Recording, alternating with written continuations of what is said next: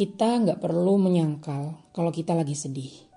Apalagi sampai harus membohongi diri sendiri karena takut dicap lemah sama teman-teman kita. Terima saja kenyataan yang ada, karena kesedihan adalah bagian dari kehidupan. Gak perlu dengar kata orang, lakukan apa pun yang membuat kita nyaman saat berada di titik terendah ini. Nangislah, teriaklah, dan lakukan kegiatan lain yang memang dirasa bisa menemani segala perasaan gundah yang berkecamuk di hati kita.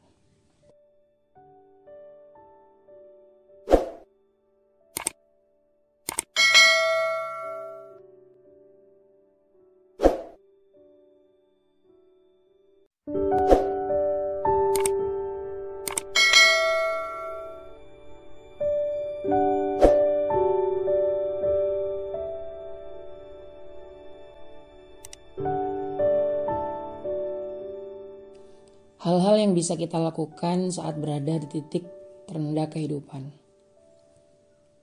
All is well. Emang sih, ucapan semoga bahagia selalu itu terdengar menyenangkan. Tapi kenyataannya hidup tak selalu indah seperti feed Instagram. Ya enggak? Pasti ada aja momen yang bikin kita sedih.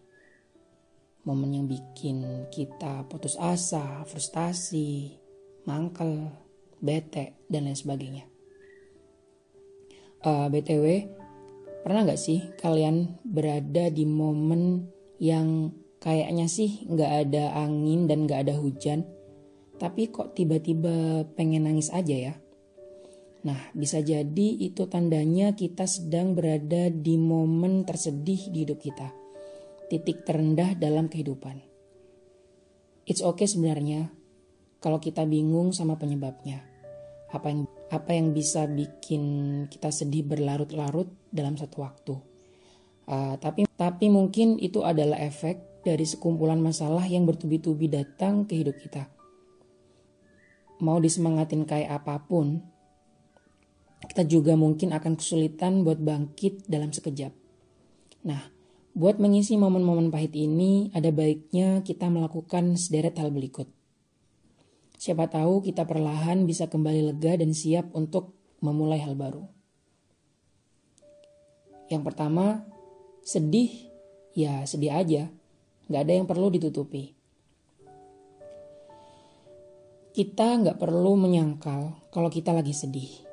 Apalagi sampai harus membohongi diri sendiri karena takut dicap lemah sama teman-teman kita. Terima saja kenyataan yang ada, karena kesedihan adalah bagian dari kehidupan. Gak perlu dengar kata orang, lakukan apa pun yang membuat kita nyaman saat berada di titik terendah ini.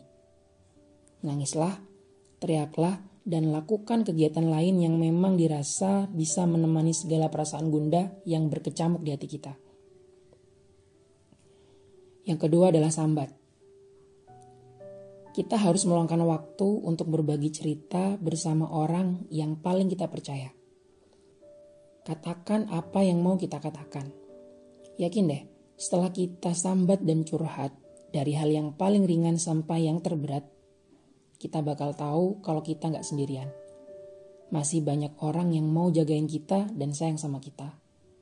Tapi tentunya tempat sambat yang terbaik adalah Tuhan ya. Tempat sambat terbaik adalah Allah. Oke. Okay? Yang ketiga, dengerin musik yang paling sesuai sama suasana hati.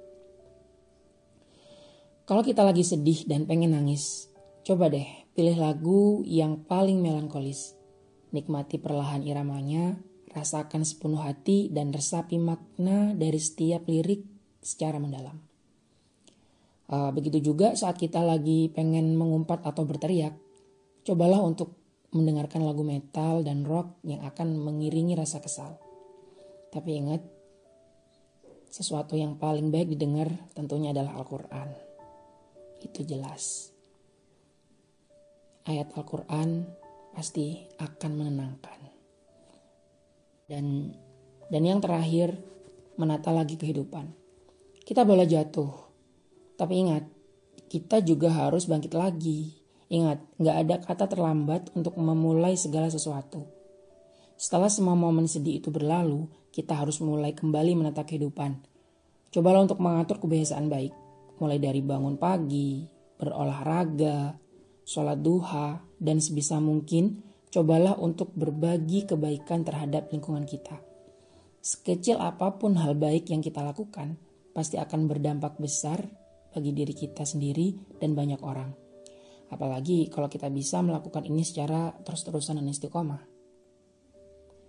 Sampai kapan kita akan larut dalam kesedihan di titik terendah ini? Cuma kamu kita sendiri yang tahu jawabannya. Pastikan bahwa kita bisa mengatasi semua ini dengan baik.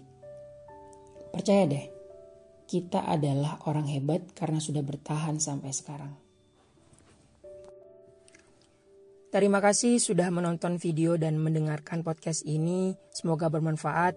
Jika dirasa bermanfaat, silakan bagikan kepada siapa pun dan di sosial media mana pun.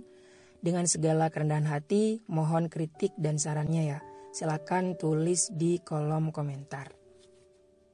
Jangan lupa di subscribe, jangan lupa di follow di podcastnya. Oke, wassalamualaikum warahmatullahi wabarakatuh.